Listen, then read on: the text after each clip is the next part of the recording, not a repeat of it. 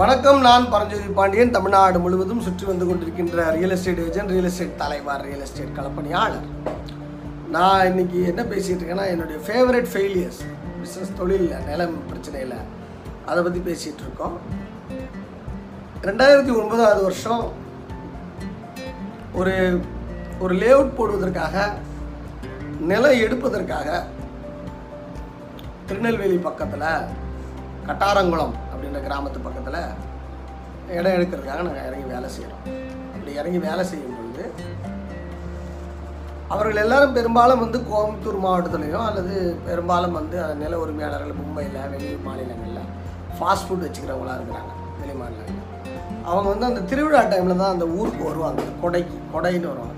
அந்த டைமில் அவங்கள கேதர் பண்ணி அந்த சொத்துக்களை எல்லாத்தையும் ஒருங்கிணைச்சு வாங்கினா தான் உண்டு. அவங்க ஒரு ஒரு மாத காலம் அந்த கொடை காலத்தில் அவங்க அங்கே இருப்பாங்க. அப்போது நிலம் எடுக்கிற வேலையை ஆரம்பிச்சிட்டோம். நாங்கள் இறங்கி வேலை பார்க்குறோம். அப்படி பார்க்கும் பொழுது அடையாள அட்டைகள். இப்போ இப்போ தான் ஆதார் அப்போ ஆதாரம் கிடையாது. அப்போ வந்து லைசன்ஸு ஓட்டு இந்த அடையாள அட்டைகளை உண்மைப்படுத்தி சரியான ஆட்கள் வராங்களான்னு பார்ப்போம். இதில் ஒரு நண்பர் வரல. அதாவது ஒரு ஒரு குடும்பத்தில் அஞ்சு பேர் கையெழுத்து போடணும். அந்த அஞ்சு பேரில் கடைசியாக்கு அதாவது ஒரு நபர் வரல அந்த இளையவனுக்கு கொஞ்சம் மூத்த நல்லது அஞ்சு பேரில் நாலாவது ஆள். அவர் வரல. அவ நாங்கள் கேட்டோம் அவர் வந்தாரா இல்லையான்னு. வந்துக்கிட்டு இருக்கார்.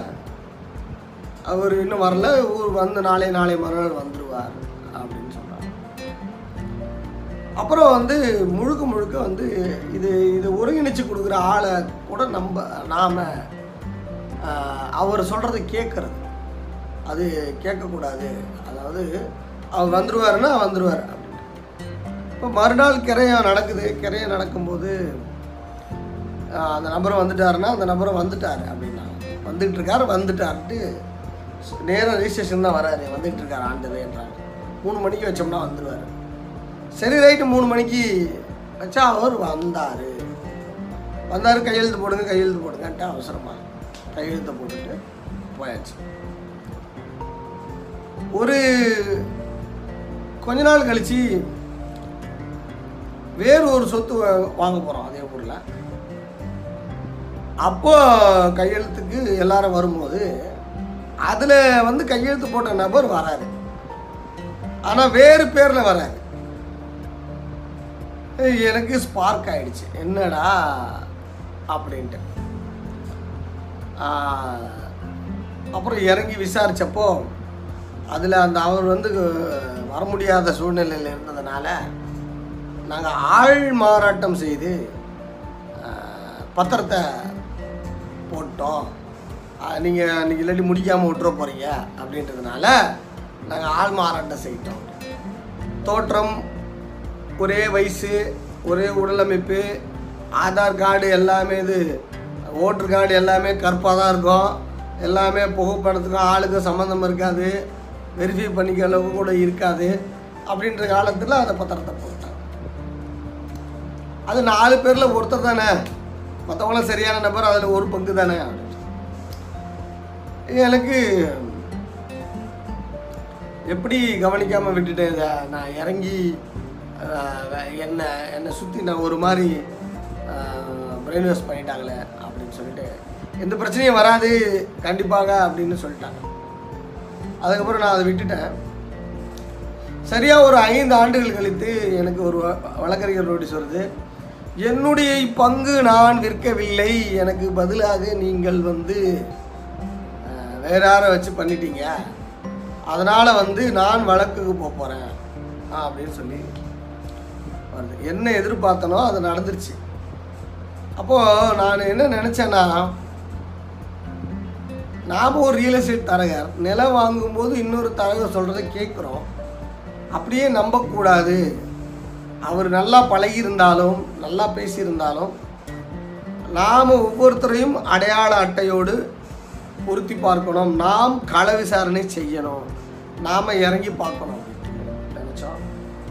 அப்புறம் அதுக்கப்புறம் நான் சீரியஸாக அவரை கூப்பிட்டு ஃபோன் பண்ணி பேசி அண்ணே வாங்கினேன் என்னென்ன இதெல்லாம் நோட்டீஸ்லாம் அனுப்பிட்டு இருக்கீங்க?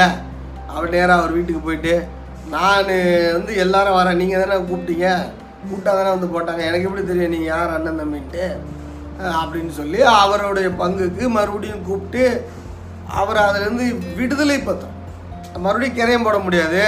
அதனால் அந்த உரிமையை வந்து விட்டு கொடுக்குறதுக்காக ஒரு விடுதலை பத்திரம் போட்டு அவருக்கு ஒரு சிறு தொகையை கொடுத்து அனுப்பினோம்.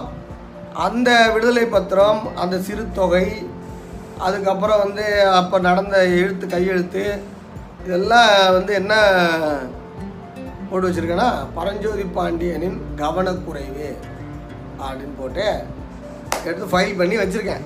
என்னோடய ஃபைல்ஸில் அதில் வச்சுருக்கேன். இந்த மாதிரி நடந்திருக்கு அப்படின்ட்டு. இல்லை என்ன ரெண்டு விஷயம் என்ன நடக்குதுன்னா ஆள் மாறாட்டம் நடக்காது.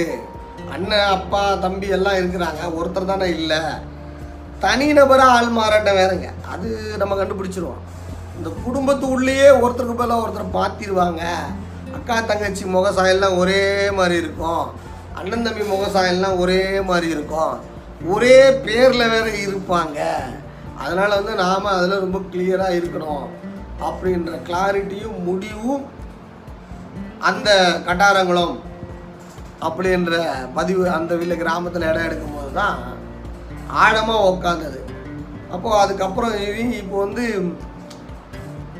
ஈவு இறக்கமே இருக்காது. அதாவது என்கிட்ட ரொம்ப எமோஷ்னலாக நண்ப நண்பர்களாக பேசுவாங்கல்ல?